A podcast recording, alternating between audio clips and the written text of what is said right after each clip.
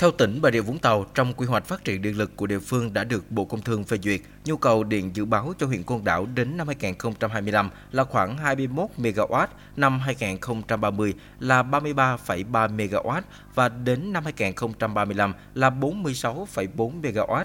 Có nhiều phương án được tỉnh Bà Rịa Vũng Tàu hướng đến như điện lưới, điện diesel, khí hóa lỏng, điện năng lượng tái tạo tại chỗ, điện gió, điện mặt trời. Trong đó, đầu tư dự án điện lưới quốc gia cho quần Đảo là phương án khả thi nhất. Dự án cũng đã được Phó Thủ tướng Chính phủ Lê Văn Thành giao Bộ Công Thương chủ trì thẩm định đề xuất chủ trương đầu tư dự án. Tuyến đường điện này sẽ gồm phần đường dây trên không 23,1 km, cáp ngầm biển hơn 73 km và cáp ngầm dưới đất 6,1 km.